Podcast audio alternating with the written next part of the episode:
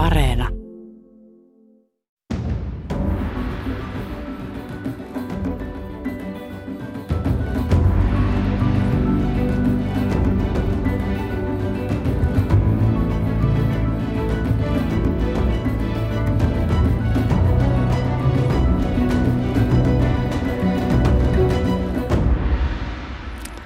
Hyvää torstaista aamupäivää, hyvät asiallisen talouspuheen ystävät.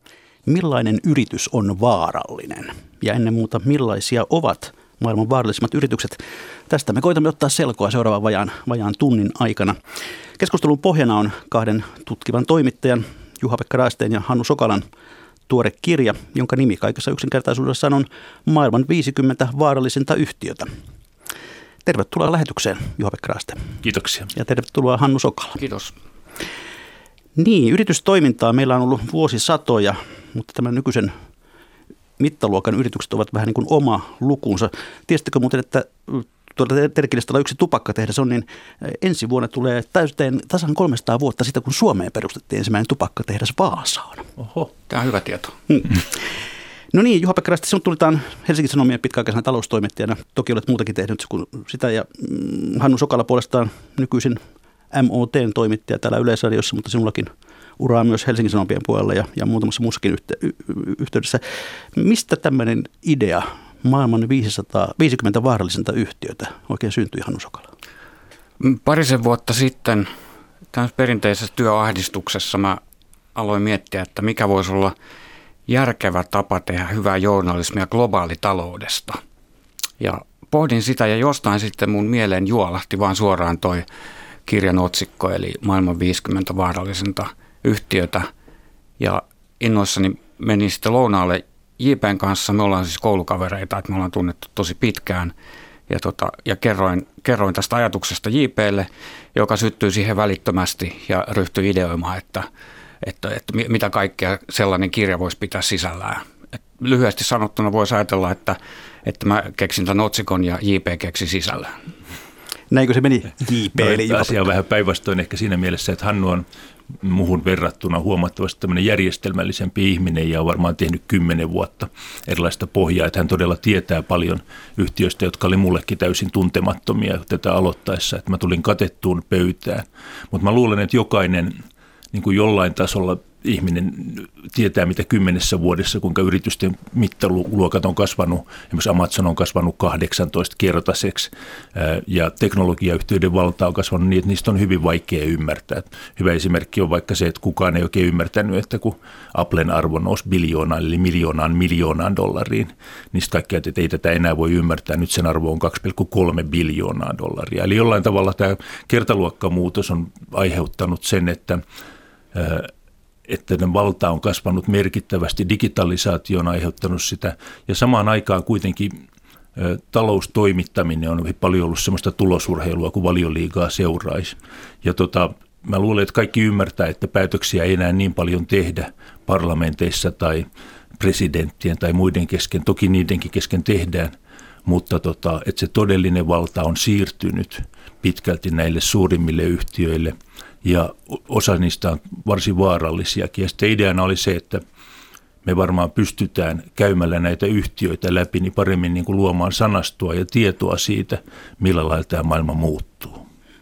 No aivan ehdottoman objektiivista kriteeriä varmaan sille, että mikä yhtiö on vaarallinen tai sitten toinen toistaan vaarallisempi e-, ei ehkä ole, mutta millaisen kriteerin te nyt noin suurin piirtein nämä 50 valitsitte, ei ihan kuitenkaan hihasta ravistamalla? No me, me aluksi ruvettiin miettimään tätä siltä pohjalta, että, että me mietittiin, että pitäisikö meidän luoda tämmöiset tarkat kriteerit, jotka me määritellään ja sitten valitaan nämä yhtiöt sen mukaan. Me oltiin hyvin nopeasti ihan täydellisessä suossa ja sitten me muistutettiin itseämme siitä, että me ollaan koko työuramme molemmat tehty talousjournalismia ja päätettiin ihan tälleen tuota poikamaisen rehvakkaasti, että mepä valitaan ne ihan tuosta vaan niin kuin fiilispohjalta. Semmoiset yhtiöt, jotka meihin on tehnyt isomman vaikutuksen. Jos menemättä vielä yksityiskohtiin, jos hieman se yleisluonnehtintoja, niin, niin minkälaiset seikat sitten siihen vaarallisuuteen viittaavat? Näitä oli ehkä, voisi sanoa, että myö, jälkiviisaasti voi sanoa, että me ajateltiin, että semmoista, jotka on vaarallisia niin kuin ihmiskunnan, ympäristön tai demokratian kannalta, niin nämä kolme mittaria on meille, oli varmaan kauhean tärkeitä. Mutta sitten itse on niin kuin, kuvaisin ehkä tätä valintaprosessia, joka oli muuten sitten yllättävän helppo loppujen lopuksi, jopa niiden järjestyksen asettaminen. Niin mä kuvaisin sitä vähän sillä lailla, että ikään kuin tarkoituksena oli aina – jos ajattelee kaleidoskooppia, jos tiedät, jossain, jossain vaiheessa kuva kirkastuu semmoiseen selvään asentoon, niin me voitaisiin jokaisen näiden yhtiön avulla kertoa yksi kuva siitä, miten maailma muuttuu ja miksi se saattaa olla vaarallista.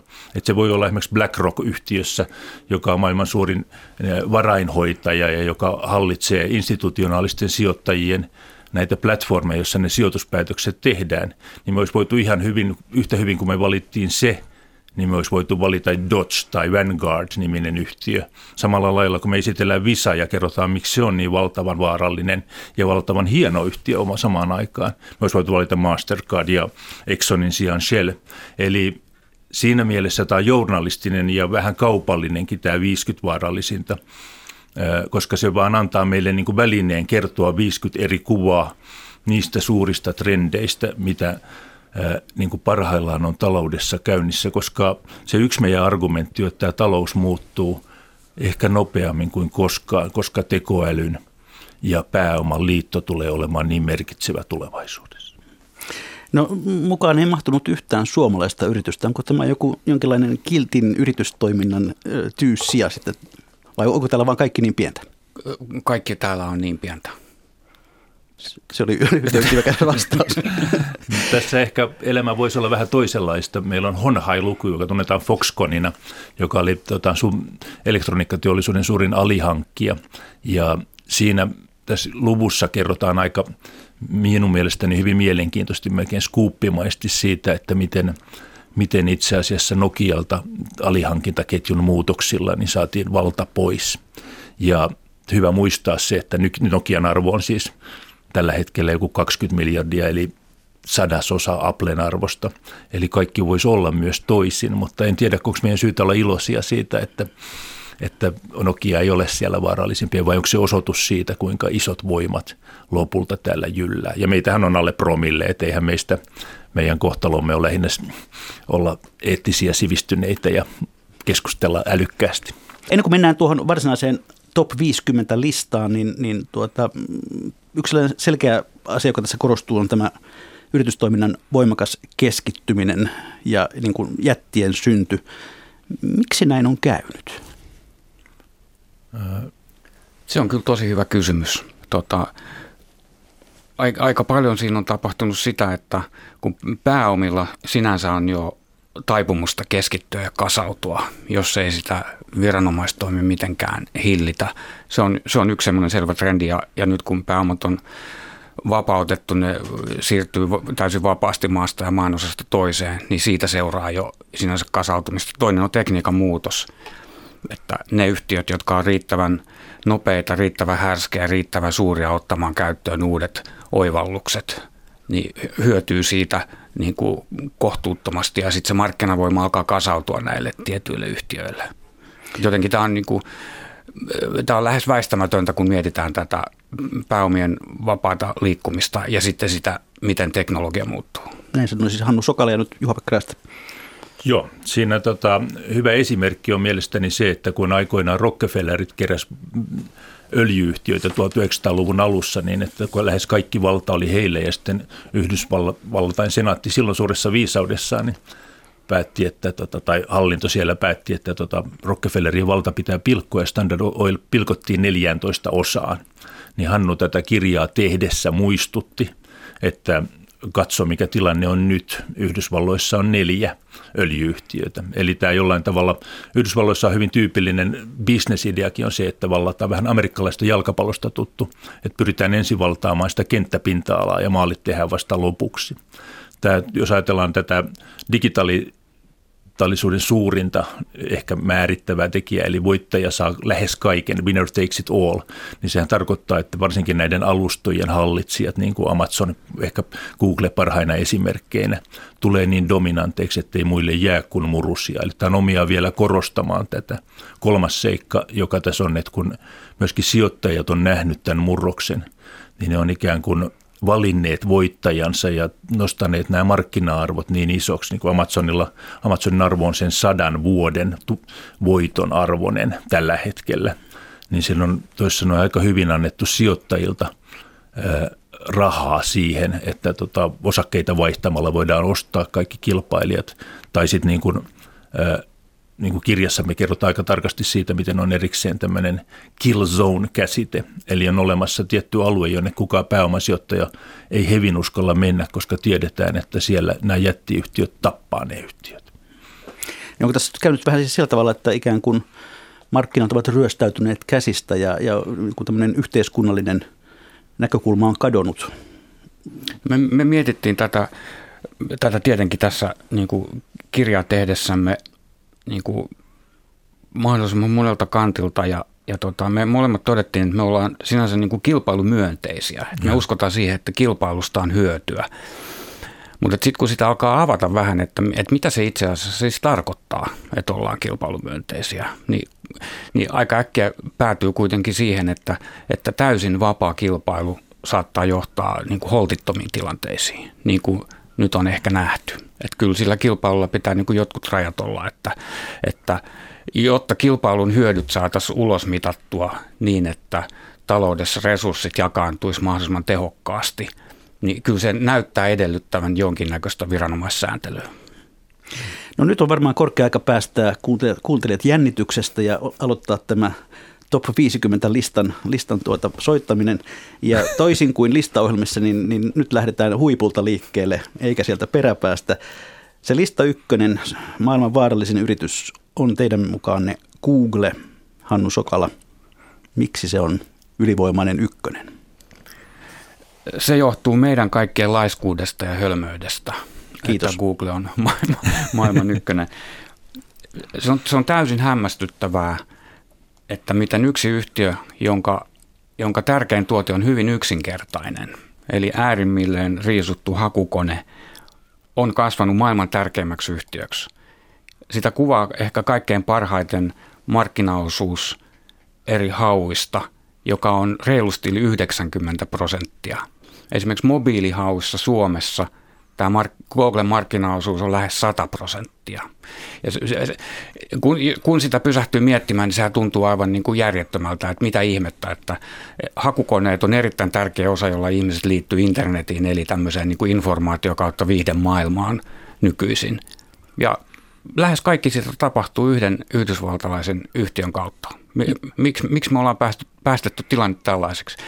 Pitää muistaa, että, että, että hakukoneet toimii – kunkin yhtiön, tässä tapauksessa Googlen, itse määrittämän algoritmin voimin. Kukaan meistä ei tiedä, miten se algoritmi toimii. Google rukkaa sitä algoritmia säännöllisesti ja koko muu maailma joutuu niin arvailemaan, että miten mahdollisimman hyvin sijoittuisi tällä Googlen listalla, koska kun kuka tahansa menee etsimään, etsimään Googlesta jotain, niin aika tärkeää on se kymmenen ensimmäistä hakutulosta se määrittää hyvin pitkälle sitä, millaisia tietoja ihmiset maailmasta saa. No tuosta on, jotain kertoo sekin, että, että käytämme termiä googlata silloin, kun lähdemme hakemaan jotain, että se on täysin ikään kuin arkipäiväistynyt. Mutta tuota, miksi se on niin vaarallista? Se, se on vaarallista sen takia, että me ei tiedetä ollenkaan, miten se algoritmi toimii, ja se algoritmi on siis yhden kaupallisen yrityksen hallussa. Eli, eli yksi yritys päättää sen, mitä me tiedetään maailmasta. Näin pikkusen karikoida sanottuna. On se aika huimaa. Juha Kraasta. Joo, voisi vielä niin kuin jollain tavalla jakaa sen, että on yksi asia se, että jos Google ja samalla lailla ehkä Amazon ja muu, niin ne tuota, Facebook oppivat tietämään sen, millä hinnalla tota, Juho-Pekka Rantala on valmis varaamaan hotellihuoneen, jolloin se voi olla hänelle aina 15 euroa kalliimpi kuin hänen nuolle ystävälleen. Ja tota, tämä on semmoinen niin käytännön hyöty, mikä tulee sitten varmaan kaikessa liiketoiminnassa ja muussa, mutta ää, vielä paljon vaarallisempaa on tietysti se, että nämä myöskin nämä, silloinkin, jos ne vaikka tällä hetkellä toimisi kuinka kunniallisesti, niin se, että ne jollain tavalla pystyy valikoimaan sen tiedon – jonka me näemme ja jonka perusteella me tehdään omat arvoratkaisumme. On niin kuin paljon semmoista selvitystä siitä, kuinka paljon ihmistä muuttuu jo sen kaltaisiksi, millaisia on niiden kuusi lähintä ystävää. Ne ei ehkä ymmärräkään sitä, kuinka niiden arvomaailma on samanlaista. Ja me nähdään se aika hyvin, miten kokonaisia kansakuntia voidaan, oli kyse Filippiineistä, Brasiliasta, Venäjästä tai Kiinasta, niin voidaan valtiollisella viestinnällä tai viestinnällä ohjata. Se ajatus siitä ja tieto siitä – että nämä jätit voi aika paljon ratkaista se, mitä tietoa me nähdään, ja ne myöskin pystyy aika hyvin tutkimaan sitä, miten me tunteilla siihen reagoidaan. Niin tekee niistä, vaikka ne olisi kuinka kunniallisia, vaikka se koko organisaatio olisi aivan tota, niin kuin läpeensä, ne menisi aina puhtain mielin nukkumaan hyvällä omalla tunnolla, niin se voi silti olla kauhean vaarallista. Tämä on kauhean olennaista ymmärtää tässä koko meidän kirjan ideassa siinä kaleidoskoopissa, että me näyttää enemmänkin niitä jollain tavalla niitä, mitä 80-luvulla skifileffoissa niin kuin väläyteltiin niin, että me ehittiin jo kaikki tottua siihen, että tämä on, me on mukaan nähty tämä. Nyt tämä yhtäkkiä kymmenes vuodessa tapahtuu. Hannu Sokala. Joo, mä voisin vielä jatkaa tuosta Googlesta, kun se on niin, niin tota, tärkeä ja kiinnostava yritys. Sillä on myös ihan hillittömästi taloudellisen vallan lisäksi poliittista valtaa. Luet käsikirjoitusta, niin se oli seuraava kysymys. Okay. Ole, ole hyvä, jatka vaan. Hyvä. Ja, ja sehän on nähty nyt niin kuin kaikkein konkreettisimmin Australiassa nyt pari viime, viimeisen viikon aikana, että, että itse asiassa tänään Australian parlamentti hyväksyi lain, jonka, tota, jonka, jonka tarkoituksena on pakottaa muun muassa Google ja Facebook maksamaan – korvauksia sanomalehdille siitä, että sanomalehdet menettää ilmoitustuloja. Tähän perinteisesti siis sanomalehdet on rahoittanut tulonsa myymällä levikkiä eli tilauksia ja sitten myymällä ilmoitustilaa. Nyt tässä digitaalisessa maailmassa Facebook ja, ja Google on, on noussut maailman kaikkein suurimmiksi digitaalisen mainonnan saajiksi. Esimerkiksi Britanniassa Google ja Facebookin markkinaosuus digitaalisesta mainonnasta on 80 prosenttia. Ja tämän takia perinteiset tiedotusvälineet kaikkialla maailmassa on erittäin suurissa vaikeuksissa. Ja, ja tota, nyt Australiassahan kävi sillä, että Google ja Facebook sit suuttui tästä Australian hankkeesta ja ne ilmoitti, alkoi alko, tota, kapinoida ja ilmoitti, että tästä ei tule mitään ja Facebook esimerkiksi tota, poisti kaikki, kaikkien sanomalehtien näkyvyyden ja omasta uutisvirrasta ja siinä samalla katosi sitten australialaisten virastojen ja hallituksen tietopalveluja myös ynnä muuta kaikkea kummallista. Ja, ja tota, nyt sitten ilmoitettiin just tällä viikolla, että, että tästä on saatu nyt sopu aikaiseksi. Eli Google ja Facebook alkaa maksaa australialaisille lehdille korvausta siitä, että ne on ryövännyt markkinoita. Kiinnostavaa tässä on se, että Facebook ilmoitti jo, että, että tämä tarkoittaa sitä, että, että ne maksaa just sen verran, kun ne haluaa ja sille, kenelle haluaa. Eli tämä kuvaa sitä valtaa, että, että Australia ei ole kuitenkaan ihan vähäpätöinen ja pieni maa, sekään ei tunnu voivan näille mitään.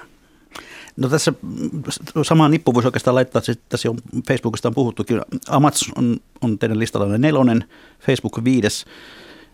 Tähänkö se näidenkin vaarallisuus viittaa tähän, että ne ottavat markkinaosuuksia ja kuristavat lehdistöä ja, ja samalla val, valvovat meitä? Täytyy myöntää, että me ollaan vähän jääviä siinä mielessä, että me helposti ajatellaan Hannun kanssa, että median tärkein tehtävä tai, tai uutishuoneiden tärkein tehtävä on niin kuin paljastaa valtaa ja kertoa, mikä se on. Ja sitten me ollaan huolestuneita siitä, jos meidän tai tämän alan ansainta keinosta niin kuin yli puolet katoaa sillä humahtaen, jolloin me ajatellaan, että voi käydä samalla lailla kuin taas Brasiliassa tai Filippiineillä tai muualla, että jollain tavalla se valeuutisten määrä ja myöskin se, että median lukutaito heikkenee, jolloin tota, niin kuin ihmiset sillä lailla demokratia vaaraantuu, mutta tämä on hyvä muistaa, että meillä on ehkä meillä on selvä niin kuin näkemys siitä, että journalismilla on arvoa ja tota, mistä varmaan voi olla ihan eri mieltä. Se toinen asia vielä, joka mun mielestä on hyvä Googlessa tajuta, joka teimmekin kirjamme Google Docs ilmaisohjelman avulla, että niin kuin Googlellahan on niin kuin satoja erilaisia tuotteita, jotka, joilla me kaikki ollaan jollain tavalla vähän niin kuin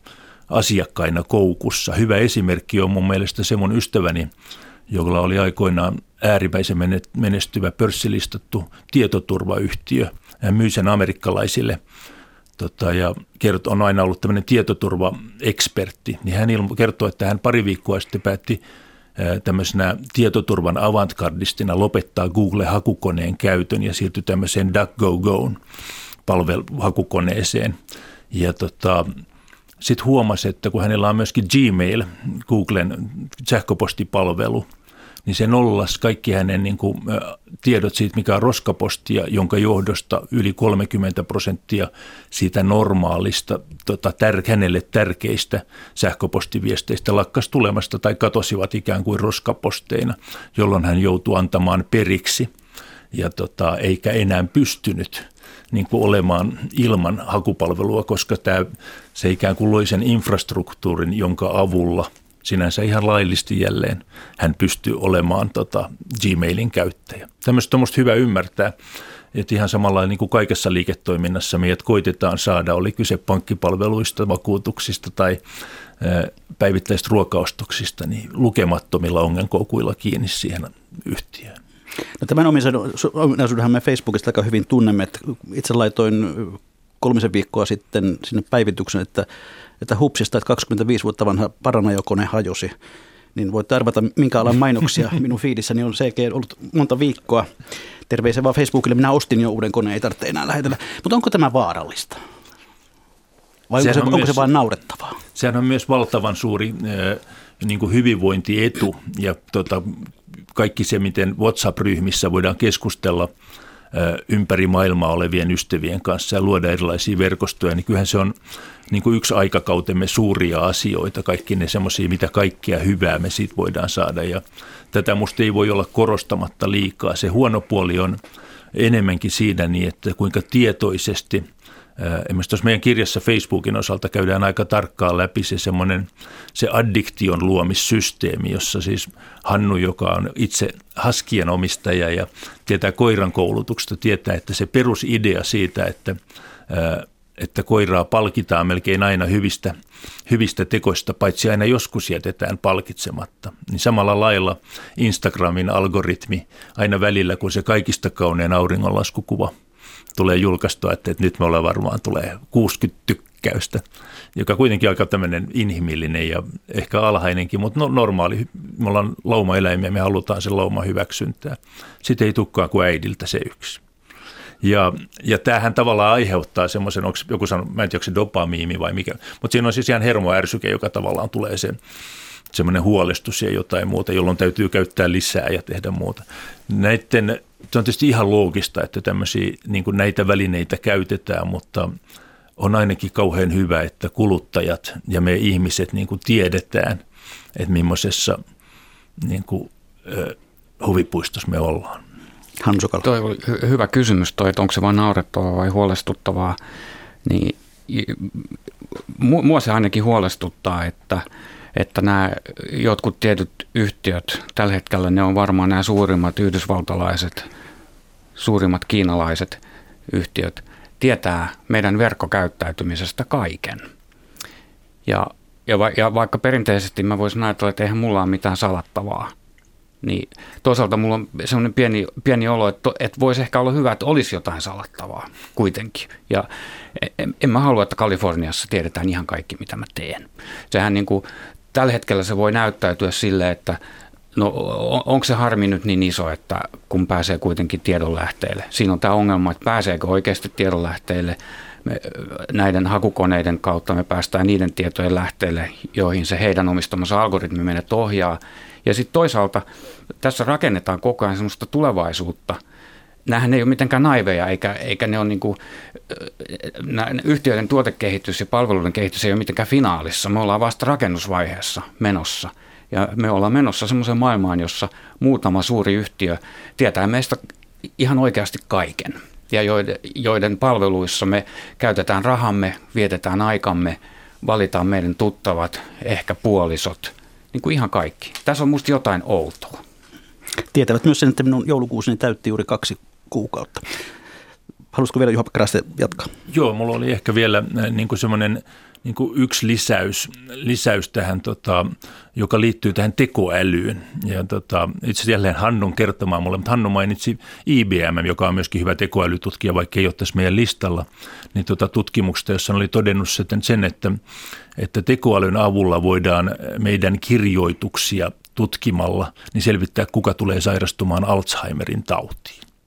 Ja valtavan hieno asia tietysti, että tätä meidän ehkä puhettakin analysoidessa voidaan todeta, että kuka meistä on se potentiaalinen, mutta ja tämähän voi olla lääketieteen kannalta valtavan suuri kehitysaskel, että meidän on syytä iloita siitä.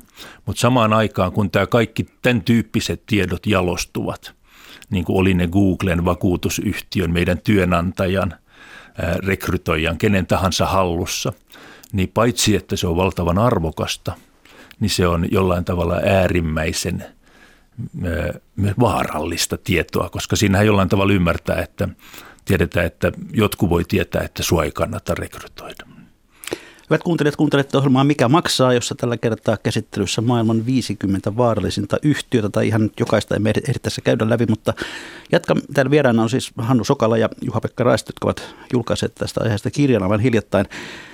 Listalla on paljon kiinalaisia yrityksiä poimitaan sieltä nyt muutamia. Lista kakkosena Tencent, joka nyt ei nimenä ole kauhean tunnettu, vaikka, vaikka omistaakin ymmärtääkseni Supercellin nykyään Suomesta, mutta tuota, muuten nimenä ei mikään semmoinen niin ihan hitti. Miksi Tencent pääsee listalla kakkoseksi? Jos Hannu varmaan kirjoittanut sen luvun, voisi käydä tarkemmin. Minusta on hyvä, kun mainitsit tuon Supercellin omistuksen, niin tota Tencentillä ja Kiinalla yleensäkin on erittäin – hyvä tapa myöskin laajentaa näitä verkostoja niin, että kansallinen ylpeys Supercell ei tunnu niin kuin Tencentin täysin hallitsemalta yhtiöltä, vaan se on, niin kuin ainakin itsekin tunnen kansallista ylpeyttä siitä. Samalla lailla mä luulisin, että monelle Amer Sports kuulostaa hyvin suomalaiselta ja vanha tupakkayhtiö, ja, joka muuttui merkittäväksi urheiliyhtiöksi. Sitten tavallaan senkin tie siitä, että miten se siirtyi kiinalaisomistukseen, jonka tärkein niin kuin yksittäinen omistaja on Tencent, niin ei ehkä sitä mietikään. Samalla lailla kuin ihmisillä on jotain kiinalaispelkoja, niin sitten mielellään hyppää Volvon kyytiin ja on sitä mieltä, että se on ruotsalainen luotettava vaikka niin kuin takuauto.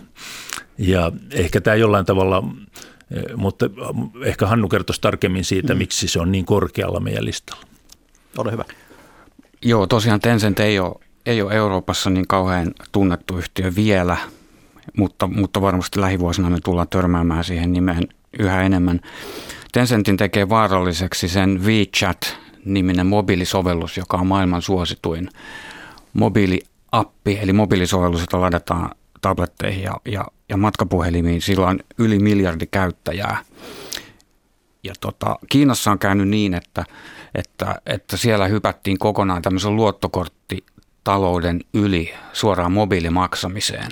Ja tämä WeChat on semmoinen universaali sovellus, jossa voi tehdä niin kuin lähes kaiken. Et se on samaan aikaan hakukone, sosiaalinen media plus rahaliikennettä hoitava sovellus.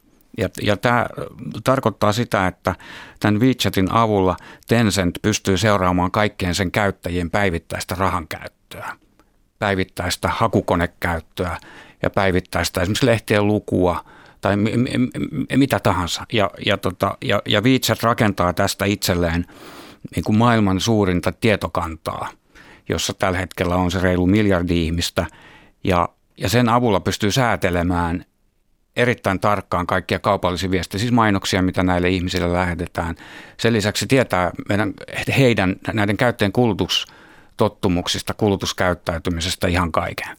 Mutta asia on vielä tätä vakavampi tietenkin, kun on, on tota, Kiinasta kyse. Kiinassahan kommunistipuolue on jo, on jo aikoinaan rakentanut erittäin tehokkaan valvontayhteiskunnan ja uusi IT-teknologia – näytti aiheuttavan kommunistipuolueelle ongelman, koska viestintä ja yhteydenpito näytti siirtyvän puolueen ulottumattomiin, mutta sitten siellä hoksattiin, että itse asiassa on järkevämpää antaa meidän kasvattaa omia jättiyhtiöitä, joiden palvelujen suojissa yhteydenpito ja viestintä tapahtuu, ja sitä kautta me päästään kontrolloimaan kaikkea. Ja, ja tämmöinen Tencentin tapainen jättiyhtiö on siis käytännössä, se toimii kommunistipuolueen hyväksynnän alla ja esimerkiksi WeChatin käyttöohjeissa ja käyttösopimuksessa sanotaan ihan suoraan, että, että palvelu luovuttaa viranomaisille kaikki tiedot sinusta. No listalla siellä 26 on Huawei, jonka yhteydessä on erityisen paljon keskusteltu tästä mahdollisesta Kiinan vakoilutoiminnasta. Onko Huawei vakoiluorganisaatio? Ei, Huawei on myöskin sen takia, että Huaweihan on siis, miten, mä muistan oliko se puolet vai kolmassa verkosta, koko internetverkosta hiljenisi, jos Huawei lopettaisi niin kuin toimintansa. Eli se on niin kuin hyvin keskeinen, maailman suurin, suurin monella tota, elektroniikan alalla toimiva yhtiö. Ja joka on ainakin minun mielestäni selkeästi Yhdysvaltain kauppapolitiikan ja teknologiapolitiikan uhri ja tota, niin kuin harkittu tämmöinen kohde, jota koitetaan mollata. Ö, siis tämä mun oma väitteeni perustuu siihen, että kun aika tarkkaan Huoveita on siis syytetty siitä, että 5G-verkkoihin se mahdollisesti asentaisi niin sanottuja takaportteja, joiden kautta Kiinan kommunistinen puolue pääsisi vakoilemaan tai sota, sotilaallisessa tarkoituksessa jotenkin häiritsemään meidän viestiliikennettä ja tota, sotkemaan sitä. Ja tästä ei ole niin kuin sen perusteella, mitä itse kolme viikkoa asiaa tutkin, niin ei ole mitään järkevää näyttöä. On jotain Australiassa olleita niin kuin, tota, pieniä havaintoja, mutta tota, Huawei on päinvastoin perustanut erilaisia tutkimuskeskuksia, jonne tota, toimittajat ja muut pääsee tutkimaan ja vääntämään näitä nurin ja oikein. Ja, ja tota, siinä mielessä mun mielestä se on hyvin tyypillistä, että nämä ihmiset, jotka haluaa Huawei boikottia, voi sitten just hypätä siihen Volvoonsa tai panna, pol, mikä tämä on, suunnon tota, älylaitteen ranteeseensa ja ne tavallaan ei ymmärrä sitä Kiina, se Kiina pelottaa symbolisessa mielessä syystä mielestämme, mutta tota, helposti tulee tämmöisiä syntipukkeja, joita ilman analyysiä niin halutaan sitten nostaa tikun nokkaan.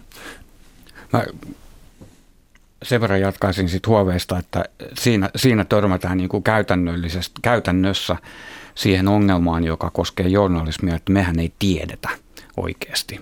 Että me voidaan päätellä jotain siitä, että, että kaikki isot, kaikki suurimmat läntiset tiedustelupalvelut on varoittanut huoveen käytöstä.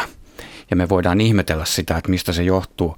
Ja, ja siinä on varmaan osa sitä, mitä IP sanoi, että se on Yhdysvaltain kauppapolitiikkaa. Ja sitten siinä voi olla osa jotain sellaista, jota, jota jostain syystä meille ei kerrota. Mutta että tilanne on erittäin hämmentävä. Tämä on erittäin hyvä, kun tästä keskustelee esimerkiksi kansanedustajien kanssa Suomessa, joilla selvitin tätä, kun Suomessakin muutettiin lakia, jossa mietittiin tätä asiaa aika tarkkaan, niin on huomasi selvästi, kuinka paljon arvo, niin kuin arvomaailma ratkaisee. Että haluan, koska meille suposta sanottiin, että tämä muutkin ovat sanoneet, nämä turvallisuusviranomaiset, ja mehän ei oikeasti tiedetä. Niistä on olemassa toisia ihmisiä, jotka luottaa siihen, että kun ne suposta sanoo, niin eiköhän se ole parempi, että pannaan niin kuin hanaa kireemmälle. Ja, ja, niin kuin, ja sitten on toisia ihmisiä, jotka sanoo, että me halutaan ensin ne faktat. Että se ei voi olla niin classified luottotietoa, että sitä ei saa kertoa, koska kyse on kuitenkin. Ja tässä minusta on tavallaan tämmöinen kyse vähän auktoriteettiuskosta ja toisaalta sitten ehkä uskosta poliisiin ja siihen, että, mutta ehkä minusta ennen kaikkea kyse on siitä, että tota, aina kun puhutaan näin vakavista asioista, niin se tieto pitäisi hirveän hyvin perustella, miksei se olisi julkista, koska kyse on kuitenkin markkinatalouden ihan syvimmistä periaatteista, että ei me voida niin kuin IMFn sääntöjä ruveta niin kuin nollaamaan sillä perusteella, että kuulemaan sellaista puhetta. Mutta tämä oli myös malliesimerkki sellaista asioista, mistä mm, Hannu, joka vielä enemmän on perehtynyt Kiinaan, niin oli huomattavasti varautuneempi suhteessa huoveihin. Mulla oli vähän tämmöinen niin kuin markkinatalous uskovaisen idea, että kyllä me ollaan samalla viivalla niin kuin rotuun ja tota, kieleen puuttumatta, kunnes toisin todistetaan. Ja kukaanhan ei, ei me olla niin toinen toistaan viksumpia siinä. No listalta sieltä yhdeksän löytyy suomalaisillekin aika tuttu Alibaba-verkkokauppa, joka itse ilmoittaa, että se haluaa tehdä kaupan teosta helppoa. Mikä siinä on vaarallista? Alibaba on minusta aivan erinomainen esimerkki, niin kuin, joka valottaa tätä toiselta puolelta. Alibaballa ja myöskin kun Hannu mainitsi aikaisemmin tämän WeChatin maksupalvelut, niin Alibaballa puolestaan on tämmöinen siitä irtautunut Ant Group – niminen tota yhtiö, joka piti listautua Hongkongin pörssiin 300 miljardin dollarin valuaatiolla. Ja tota, se peruttiin kaksi päivää ennen sitä listauksen pörssilistautumista sen takia, että yhtiön todellinen valtias Jack Ma, joka on myöskin Alibaban perustaja, niin meni pitämään edeltävänä lauantaina sellaisen ehkä hänellekin vähän poikkeuksellisen rohkean puheen, jossa hän moitti vanhoja pankkeja niin kuin tota, kanikonttoreiksi, panttilainaamoiksi niin kuin sitä, miten, miten he niin kuin heikosti he näkee, missä maailma menee. Ja se perusidea, mikä Ant Groupilla oli, oli jollain tapaa, kun hän oli tässä maksujärjestelmässä, oli se, että kun ne Alibaba on, toisin kuin Amazon siis, on pelkkä markkinapaikka, että he eivät itse myy tuotteita, mutta he myy näille kauppiaille keskimäärin 13 eri palvelua, vaikka siitä, että jos joku sinitukkainen Instagramin käyttäjä on tehnyt tätä ja tätä, niin hän todellisesti haluaa myöskin torkkupeiton tai jotain tämän tyyppisiä asioita. Ne osaa yhdistellä ja myy näitä palveluja näille kauppiaille. Tämän ansiosta, kun ne näkee sen tavaravirran kulun, ne näkee aina, mikä varasto menee kaupaksi, koska niillä on miljardi tota, asiakasta. Ja tämä tekee sen, että jos yritykset hakee lainoja, niin ne on aivan ylivertaisessa ajassa, kun ne näkee reaaliajassa, mitä näille yritysten kassaviroille tapahtuu. Tavalliset pankit mennään edikseen, mennään neuvottelemaan millä marginaalilla, miksi ajaksi. Ja tämän murroksen tajuaminen on niin suuri voima, että tota, sillä olisi pitkälti vallannut Kiinan markkinoita. Ja tässä Kiinan kommunistinen puolue toimi mielestäni sillä lailla, missä on tietyllä lailla, vaikka se sotii mun arvomaailmaani vastaan, niin äärimmäisen tehokkaasti. He päätti, että tätä ei vielä toteuteta ja Jack Ma ilmoitti, että hän keskittyy tästä lähin, oli kolme viikkoa täysin kateissa ja sitten ilmoitti keskittyvänsä hyvän tekeväisyyteen ja nyt on ilmoittanut pelanneensa golfia viimeiset kaksi viikkoa. Ja tämä Alibaba-tapaus ehkä kertoo myös siitä, että, että, että Kiinankaan talous ei ole ihan niin tehokas kuin me helposti ajatellaan, että, että Kiinahan on hyvin velkaantunut, kiinalaiset kunnat on velkaantuneita, kiinalaiset pankit on todellisia jättejä, mutta ei niiden vakavaraisuus välttämättä ole kovin hyvällä mm. tolalla ja kommunistipuolue ei halua kilpailua, joka johtaisi siihen, että ne isot pankit kaatuisi. No mitä te veikkaatte, onko tässä nyt menossa jonkinlainen kiinalaisten maailmanvalloitus, eli onko niin, että 2049, kun kansantasavalta täyttää 100 vuotta, niin se on täysin hallitseva talousmahti maailmassa ja me kaikki tanssimme heidän pillinsä mukaan. Joo, näin tässä todennäköisesti tulee käymään sillä pienellä vivahteella, että, että jäljellä on, on todennäköisesti muutama suuri yhdysvaltalainen yhtiö, mutta kun me, jos me silloin päästään päivittämään tämä kirja, niin tämä otsikko saattaa, saattaa muuttua sellaiseksi, että maailman viisi vaarallisinta yhtiötä. Hyvä. Tuota, palataan listalle vielä ja vaihdetaan täysin, täysin nyt lajia. Sieltä löytyy myös öljyyhtiöitä kolmantena Saudi Aramco, eli Saudi-Arabian öljyyhtiö, joka, joka tuota, tuottaa 13 prosenttia maailman öljystä ja 40 prosenttia maan bruttokansantuotteesta ja on jollakin tavalla varmaan kuningashuoneen tuki ja, tuki ja turva. Siksi se on niin vaarallinen, että se on tällainen myöskin tämän kuningashuoneen ja sen arvojen pystyssä pitäjä? No ehkä just sen takia, että se on käytännössä Saudi-Arabia alkaa olla aika yksivaltaisesti Mohammed, kruununprinssi Mohammed bin Salmanin tota, hallussa oleva rautanyrkki. Ja tämä Aramco on se suurin rahoituslähde, millä tämä kaikki vauraus kohdennetaan. Ehkä sen lisäksi, että jos miettii sijoitusvarallisuutta, jota käytetään sitten vaikka Vision Fundin tai muiden kautta. Niin tota, mutta kyllä se vaarallisuus tulee. Toki tietysti öljyssä fossiilisena luonnonvarana on niin kuin jo, jo sinänsäkin niin kuin paljon, paljon noin ympäristön kannalta vaarallisia elementtejä, mutta, mutta on Saudi-Arabia sinänsäkin on siis maa, joka siis 30-luvulla sen maan varallisuus mahtuu kahteen kamelisalkkuun – ja sitten tota, eräs norjalainen geologi onnistui löytämään yhdeltä töyräältä, me tutkitaan vielä toi, niin onnistui löytämään nämä maailman ää, mittavimmat öljyvarat. Ja siitä alkoi tämä vauraus, joka sitten on niin kuin kohdentunut aika huonosti. Ja tota, tässä kirjassani käydään tai tässä luvussa niin käydään se Saudi Aramconin tavallaan synty ja myöskin se, että niin kuin miten sitten päädyttiin tilanteeseen, missä tämmöinen Vision 2030 ohjelmalla nimellisesti edistystä Saudi-Arabian ajava Mohammed bin Salman kuitenkin tota, niin kuin johtaa valtiota, jonka lähetystössä sitten kashokki liotetaan hapoilla tota, viemärin kautta alas, koska hän on toisin ajattelija ja sen jälkeen siitä tulee soitto, niin kuin jossa sanotaan, että tehtävä suoritettu niin tota, johdolle ja sen jälkeen sitten kukaan näistä tästä tapporyhmästä ei ole vankilassa, vaan siellä on kymmenen muuta, joista sitten on armoitettu. Eli tämä jollain tavalla se koko nämä on vaikeita asioita edes sanoa, että ne, ne, nyt mainitsemani faktat on kaikki semmoisia, mitkä on niin YK on tarkistamia tai EU on tarkistamia, koska nämä on kovia väitteitä, mitä tässä on, mutta tota, se antaa jollain tavalla aika surullisen kuvan kuitenkin siitä, että minkälaisessa myöskin hirmuhallitsijoiden maailmassa me elämme. Niin, sieltä seitsemän löytyy sitten Gazprom, joka taitaa olla Vladimir Putinin vallantakuu. No juu, se on ehdottomasti. Putinhan oli itse siis jouduttuaan pois tota, KGBn tehtävistä tota, Berliinin muurin murtumisen jälkeen, niin hän joutui palaamaan Pieta, kotikaupunkinsa Pietariin, ja kun hänelle ei oikein muuta duunia löytynyt, niin tota, käytyään pormestarin toimistossa, niin, niin päätyi geologiseen, oliko se instituutti, ja siellä hän ikään kuin voisi ajatella, että hän löysi nämä öljyvarat ja sen, että kuinka tärkeää on se, että se, joka omistaa ja hallitsee öljy- ja kaasuvaroja, hallitsee Venäjää.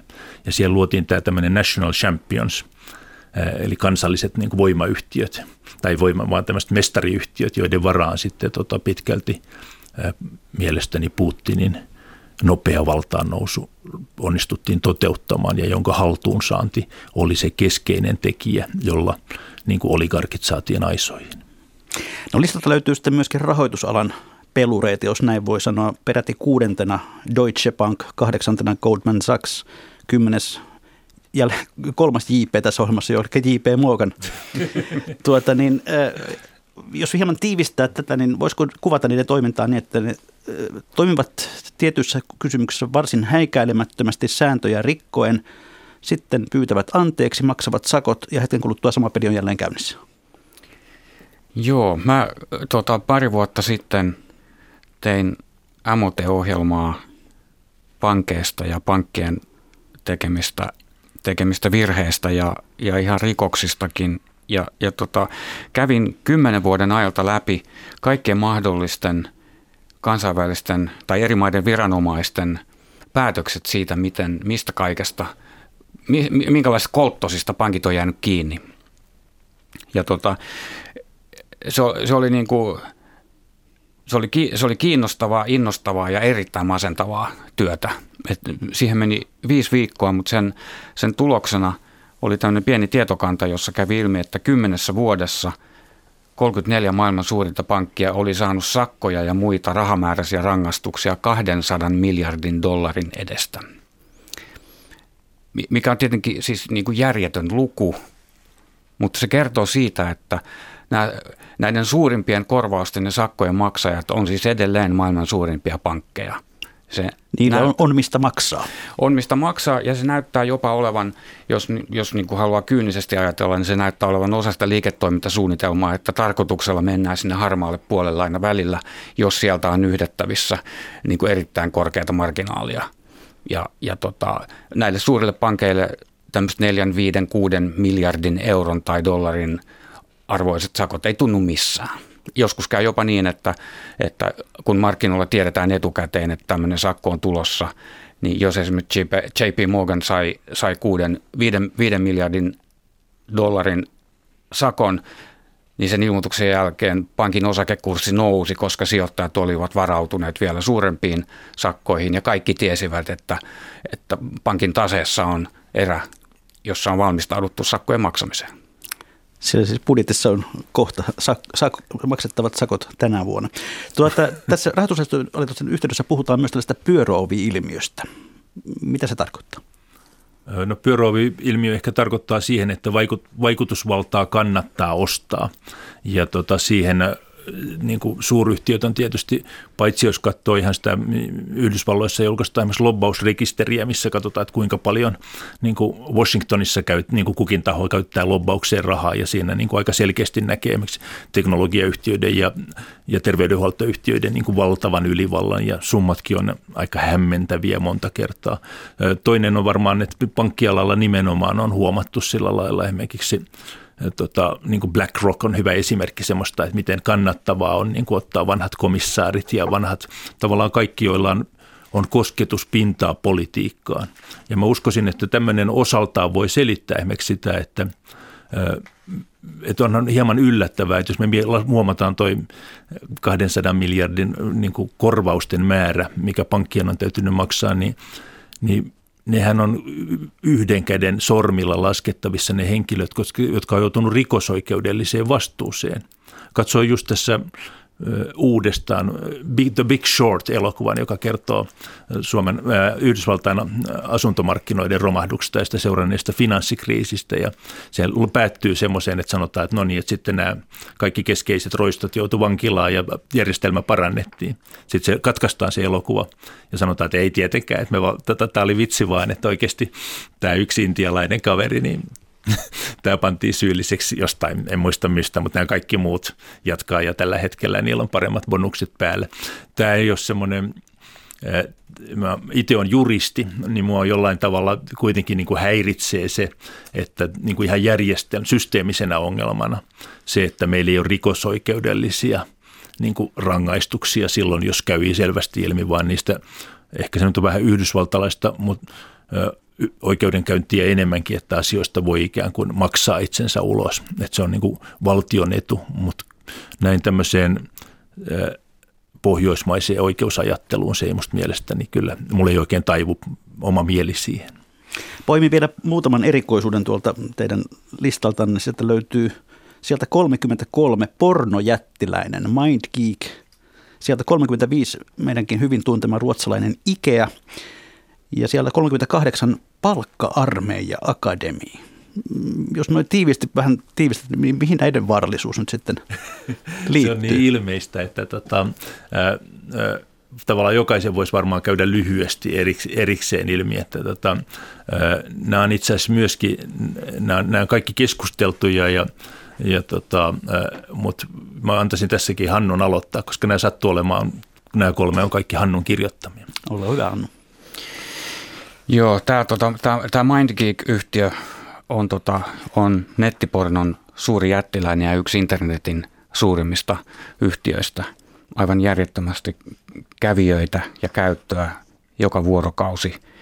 Tota, MindGeek omistaa muun muassa tämmöiset sivustot kuin Pornhub, Brothers, RedTube ja YouPorn sivustot, sen lisäksi tuotantoyhtiöitä, videoiden tekemiseen ynnä muuta, ynnä muuta. Ja tota, kun sitä on tutkittu sitä, sitä yritystä, niin on, on tota, ei ehkä kauhean yllättävää, niin on tullut, käynyt, käynyt ilmi, että se toimii niin kuin varsin epäeettisesti ja ihmisarvoa halventavasti. Ja tota, se, mikä siinä yhtiössä on hyvin kiinnostavaa, on se, että, että sen, sen perimmäisenä tarkoituksena ei näytä olevan pornovideoiden tekeminen ja niiden jakaminen, vaan ihmisten käyttökokemuksen oppiminen. Sillä on niin paljon käyttäjiä ja käyntejä – joka ikinen vuorokausi, että, että sen, kaiken sen datan avulla he pystyvät rakentamaan, rakentamaan ihmisistä malleja ja rakentamaan sen päälle algoritmeja, jotka taas on kauppatavaraa niille, niille yrityksille, jotka haluaa myydä jotain ihmisille. Ja tämän valtavan käyttäjämäärän ansiosta tämä MindGeek pystyy myös optimoimaan ihan joka päivä. Ne saattaa tehdä erilaisia kokeiluja sivustolla. Kaikkein niin kuin simppelein on esimerkiksi se, että että et miten sivustolla sijoitetaan ilmoituksia. He näkevät sen datamäärän avulla, että, että mihin vuorokauden aikaan, missä kohtaa sivustoa jokin ilmoitus vetää muita paremmin. Ja tämähän on rahanarvostotietoa, jota he voi myydä sitten muille yhtiöille. Että jos menee MindGeekin verkkosivuille, niin sieltä on turha, turha etsiä, sieltä ei löydy mitään pornoa, siellä ei edes sanota, että se on pornoyhtiö, vaan se on tämmöinen, tämmöinen internetlogistiikkaa myyvä yhtiö. No sitten tiivisti IKEA. epäeettisiä alihankintaketjuja? Ikä, joo, e, kaikkea, kaikkea mahdollista. Ikimetsien hakkuuta mahdollisesti, lapsityövoiman, orjatyövoiman, vankityövoiman käyttöä mahdollisesti. Ja tota, se, mikä siinä on musta ehkä kaikkein kiinnostavinta on se, että se on, se on maineen hallinnassa ehkä maailman paras yhtiö. Mä väittäisin, että suurella osalla meistä – esimerkiksi mulla oli ennen tämän kirjan kirjoittamista ja, ja kun, ennen kuin olin yhtään tutkinut asiaa, niin mulla oli sellainen puhtoinen kuva Ikeasta, että sehän on tämmöinen kiva skandinaavinen, skandinaavinen yhtiö, joka, joka myy meille halvalla, sanotaan milloin edullisesti laatutavaraa. Mutta näinhän se ei valitettavasti tietenkään ole, että, että se, se, se vaalii ja rakentaa ja suojelee brändiä erittäin tehokkaasti ja toinen ulottuvuus siinä on se, että, että, että se, se, on, se on optimoinut niin kuin äärimmilleen sen, miten ihmisiä kuljetetaan tavarataloissa. Ihan lyhyesti vain nopea, nopeana esimerkkinä se, että että ne tavaratalot on rakennettu sillä perusteella, että ihmisten tämmöinen ostovastarinta, vastustus ja vastarinta murretaan. Esimerkiksi sillä tavalla, että, että ihmiset laitetaan kulkemaan niitä päättymättömiä käytäviä ilman, että tietää edes sitä, että mihin suuntaan kohta pitää kääntyä. Tämä johtaa siihen, että, että ihmisen itsemääräämisoikeus pienenee ja kynnys ostamiseen mataloituu. Voi kertoa arkilmasta, että voi käydä myös päinvastoin ärsytys kasvaa kulkiessa, kun ei löydä, löydä ovea ulos ja sitten päättää vaan, että nyt mä lähden täältä pois. Mutta Juha Pekkaraista tiivisti vielä. näkökulma, mutta tota itse, tai, mä tiedän. Tota, itse viihdyn Ikeassa aika hyvinkin itse asiassa, mutta Ikeasta haluaisin vielä mainita sen, että Ikea on ehkä hyvin tajunnut sen ehkä meidän suurimman turvallisuuden perustarpeen, joka on se, että koti on tärkein paikka. Että koti on kaikista meille se semmoinen – arvokkainta, mitä meille on, koti ja läheiset. Ja sen hyödyntäminen kaikessa niin tota, yhdistettynä tähän skandinaavisen valkoisen puhtauden ja, ja selkeyden ideaan, niin se on myöskin liikeideana äärimmäisen kestävä. Siinä on paljon, toki siinä on paljon myöskin ihailtavaa siinä tehokkuudessa, millä se on toiminut, mutta, mutta siinä on paljon ongelmia. Nyt alkaa olla yhteenvedon aika. Tuossa teidän kirjassa hyvin selkeästi käy ilmi tämä, että tämä teknologian kehitys ja keskittyminen on vienyt valtiolta niiden valta-aseman suhteessa näihin monikansallisiin yrityksiin. Onko peli tässä suhteessa täysin menetetty? Jos, jos mä vastaan ensin, kun mä oon, oon tota meidän työparin pessimisti, niin mä vastaan, että on menetetty. Että me ollaan astuttu aikaan, jota me ei pystytä enää hallitsemaan. Juha-Pekka Se huono puoli on varmaan Euroopan kannalta just se, että muodostuu kaksi valtapuolia, Yhdysvallat ja Kiina. Ja Euroopalla on erittäin suuri kysymys, että miten se asemoi itsensä, koska hyppää kumman tahansa kelkkaan, niin käy niin kuin Game of Thronesin pienille linnakkeille, että ne tuhoutuu siinä pelissä. Eli siinä ei ole oikein paljon vaihtoehtoja, mutta tota, silti pitäisi löytää se oma tie. Se ehkä ratkaisu, mulle se optimismi löytyy kahdesta seikasta, jotka on samaan aikaan vaarallisia – Toinen on se, että tota, teknologia voi antaa myöskin paljon mahdollisuuksia ja kiinalaiset voi muuttua siitä konfutselaista hyveopistaan siihen, että se muokkautuu enemmän ihmisarvoa, oikeusvaltiota ja tämän tyyppisiä asioita kunnioittaviksi. Tämä helähdys kertoo sen, että olemme jo siinä kohtaa lähetystä, että on legendaaristen viikon talousvinkkien ja talousviisauksien aika. Niitä voi lähettää minulle sähköpostilla juho-rantala.yle.fi tai perinteisellä postilla, postilokero 79 3024 ja Yleisradio. Juha-Pekka Raiste, millainen olisi sinun viikon talousvinkkisi tai viisautasi, jonka haluaisit kuuntelijoiden kanssa jakaa? Mä, sijoittaminen innostaa kovasti, niin tästä tulisi tunnin ohjelma varmaan. Tota, lyhin talousvinkki on se, että jos ostaa sitruunoita, niin kannattaa aina kokeilla niitä, että mitkä on pehmeitä. Pehmeissä on, hyvin, on kaksi kertaa enemmän mehua ja sama koskee limejä.